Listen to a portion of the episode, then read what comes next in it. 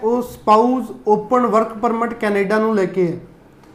ਜਿਵੇਂ ਹਰ ਵਾਰ ਵੀਡੀਓ ਦੇ ਵਿੱਚ ਦੱਸਦੇ ਆ ਵੀ ਸਪਾਊਸ ਓਪਨ ਵਰਕ ਪਰਮਿਟ ਦਾ ਜਿਹੜਾ ਡਿਸੀਜਨ ਹੈ, ਬਹੁਤ ਚੰਗੇ ਆ ਰਹੇ ਟੋਟਲ ਅਗਸਤ ਦੇ ਮਹੀਨੇ ਦੀ ਗੱਲ ਕਰੀਏ ਤੇ ਹੁਣ ਤੱਕ 30 ਐਪਲੀਕੈਂਟਾਂ ਨੂੰ ਜਿਹੜੀ origignal ਪਾਸਪੋਰਟ ਰਿਕੁਐਸਟ ਆ ਗਈ ਹੈ ਪਿਛਲੇ 12 ਦਿਨਾਂ ਦੇ ਵਿੱਚ। ਐਂਡ ਜਿਹੜੀਆਂ ਐਪਲੀਕੇਸ਼ਨ ਸੀ, ਕਿਤੇ ਨਾ ਕਿਤੇ ਉਸ ਦੇ ਵਿੱਚ ਜੂਨ ਵਾਲੀਆਂ ਐਪਲੀਕੇਸ਼ਨਾਂ ਵੀ ਕਲੀਅਰ ਹੋ ਗਈਆਂ। ਜਿਨ੍ਹਾਂ ਦੀ ਜੂਨ ਦੇ ਵਿੱਚ ਐਪਲੀਕੇਸ਼ਨ ਲੱਗੀ ਸੀ, ਉਹਨਾਂ ਦਾ ਵੀਜ਼ਾ ਆ ਗਿਆ। 50 ਕਿ ਦਿਨ ਦਾ processing time spouse open work permit ਦਾ ਰਹਿ ਗਿਆ। ਸੋ ਬੜਾ ਚੰਗਾ ਸਮਾਂ ਜਿਹੜੇ ਬੱਚਿਆਂ ਦੇ ਸਪਾਊਸ ਸੈਪਟੈਂਬਰ 2022 ਇਨਟੇਕ ਦੇ ਵਿੱਚ ਸਟੱਡੀ ਵੀਜ਼ਾ ਤੇ ਜਾ ਰਹੇ ਨੇ, ਉਹਨਾਂ ਦੇ ਲਈ ਇੱਕ ਬਹੁਤ 골ਡਨ ਓਪਰਚ्युनिटी ਮੈਂ ਕਹਿ ਸਕਦਾ ਇਹਨੂੰ ਹੈਗੀ ਹੈ। ਬਟ ਗਲਤੀ ਕੀ ਕਰਨ ਤੋਂ ਗਰੇਜ ਕਰਿਓ? ਗਲਤੀ ਕਰਨ ਤੋਂ ਗਰੇਜ ਇਸ ਕਰਿਓ ਕਿ ਆਪਣੀ ਐਪਲੀਕੇਸ਼ਨ ਸਬਮਿਟ ਕਰਨ ਦੇ ਵਿੱਚ ਲੇਟ ਨਾ ਹੋਇਓ।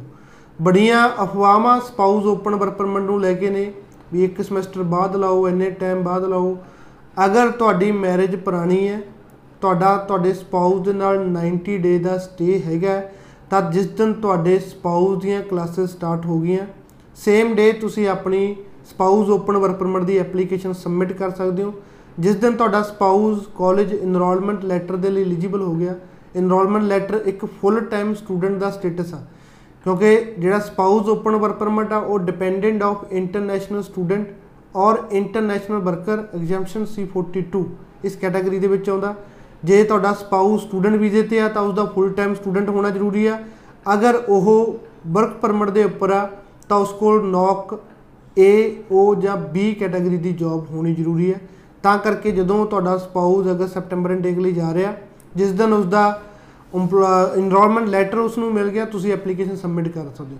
ਸੋ ਐ ਨਹੀਂ ਹੁੰਦਾ ਸਪਾਊਸ ਐਪਲੀਕੇਸ਼ਨ ਜਿਹੜੀ ਹੈਗੀ ਆ, ਉਹ ਤੁਸੀਂ ਇੱਕ ਦਿਨ, ਦੋ ਦਿਨ, ਤਿੰਨ ਦਿਨ ਦੇ ਵਿੱਚ ਰੈਡੀ ਕਰ ਦੋ। ਇੱਕ ਚੰਗੀ ਪ੍ਰੈਜੈਂਟੇਸ਼ਨ ਹੈ ਡਾਕੂਮੈਂਟੇਸ਼ਨ ਬਹੁਤ ਜ਼ਿਆਦਾ ਹੁੰਦੀ ਹੈ ਨਾ ਤਾਂ ਕਿਸੇ ਨੇ ਤੁਹਾਡੀ ਪਰਸੈਂਟੇਜ ਦੇਖਣੀ ਹੈ ਨਾ ਤੁਹਾਡਾ ਕਿਸੇ ਨੇ ਲੈਂਗੁਏਜ ਦਾ ਸਕੋਰ ਦੇਖਣਾ।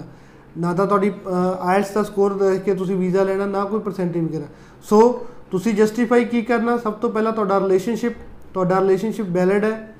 ਕੋਈ ਵੀ ਇਸ ਦਾ ਜਿਹੜਾ ਪਰਪਸ ਹੈ, ਉਹ ਕੋਈ ਵੀਜ਼ਾ ਨਹੀਂ ਜਾਂ ਕੈਨੇਡਾ ਨਹੀਂ ਹੈ, ਤੁਹਾਡਾ ਪੁਰਾਣਾ ਰਿਲੇਸ਼ਨਸ਼ਿਪ ਹੈ ਜਾਂ ਜੋ ਵੀ ਤੁਸੀਂ ਮੈਰਿਜ ਹੋਈ ਹੈ, ਉਹ ਪ੍ਰੀਵੀਅਸ ਹੋਈ ਵੀ ਹੈ, ਤੇ ਇੱਕ ਜੈਨੂਨ ਮੈਰਿਜ ਹੈ, ਕੋਈ ਉਸ ਦੇ ਵਿੱਚ ਵੀਜ਼ਾ ਦਾ ਕਰਕੇ ਕਦੇ ਕਿਸੇ ਨੇ ਇੱਕ ਦੂਜੇ ਨਾਲ ਤੁਸੀਂ ਮੈਰਿਜ ਨਹੀਂ ਕਰੀ। ਦੂਸਰਾ, ਤੁਹਾਡੀ ਹੋਮ ਕੰਟਰੀ ਨਾਲ ਤੁਹਾਡੇ ਟਾਈਸ ਅਗਰ ਤੁਸੀਂ ਵਰਕ ਪਰਮਿਟ ਦੇ ਉੱਪਰ ਕੈਨੇਡਾ ਜਾ ਰਹੇ ਹੋ, ਤਾਂ ਤੁਸੀਂ ਉੱਥੇ ਜਾ ਕੇ ਕੰਮ ਕਰੋਗੇ, ਕਿਉਂਕਿ ਤੁਸੀਂ ਪਹਿਲਾਂ ਆਪਣੀ ਹੋਮ ਕੰਟਰੀ ਦੇ ਵਿੱਚ ਵੀ ਚੰਗੇ ਤਰੀਕੇ ਦੇ ਨਾਲ ਕੰਮ ਕਰਦੇ ਹੋ, ਚੰਗੇ ਤਰੀਕੇ ਨਾਲ ਬੈਂਕਿੰਗ ਕਰਦੇ ਹੋ। ਸੋ ਇਹ ਸਾਰੇ ਡਾਕੂਮੈਂਟ ਪ੍ਰਪੇਅਰ ਕਰਨ ਦੇ ਲਈ 15-20 ਦਿਨ ਦਾ ਸਮਾਂ ਲੱਗਦਾ ਹੈ।